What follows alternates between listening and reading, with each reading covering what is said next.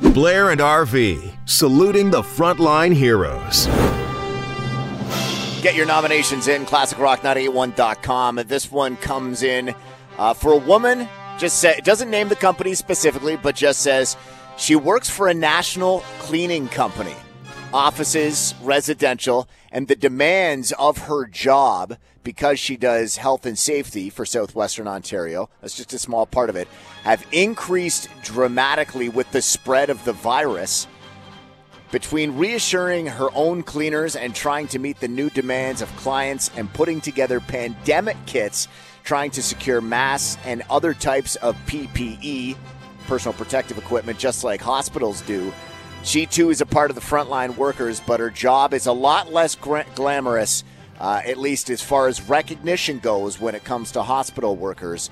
Thanks for caring if you do. And you think, like, you know, RV, on a personal level, you're rushing out to get Lysol wipes. You're rushing out to get disinfectant so you can wash your floor. And those that are going in and doing com- er, commercial buildings or, you know, doing your neighbor's place or whatever the case may be to keep everything sanitary, that doesn't get swept under the rug. That needs to be done. It's a very big job, and it's very important to make sure everything is clean right now. And uh, she is doing one heck of a job. An awesome nomination right there. We got a, another one, Blair.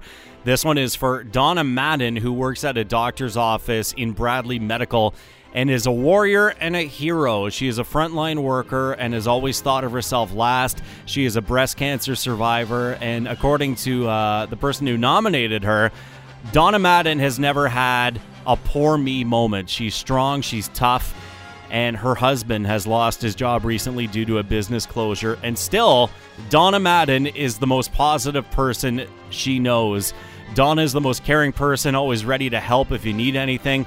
And in this time of crisis, believe it or not, Donna offered her final roll, her final last roll of toilet paper to one of her friends. And now that's what you call a true friend right there in Donna Madden. Awesome nomination right there, Blair. It is, especially when you uh, when you note that uh, she's got the the existing condition, right? So to be able to uh, continue to offer what she is is uh, is incredible. You can submit your nomination for a frontline hero at classicrock981.com and listen weekdays at 6:30 and 8:40 to hear it.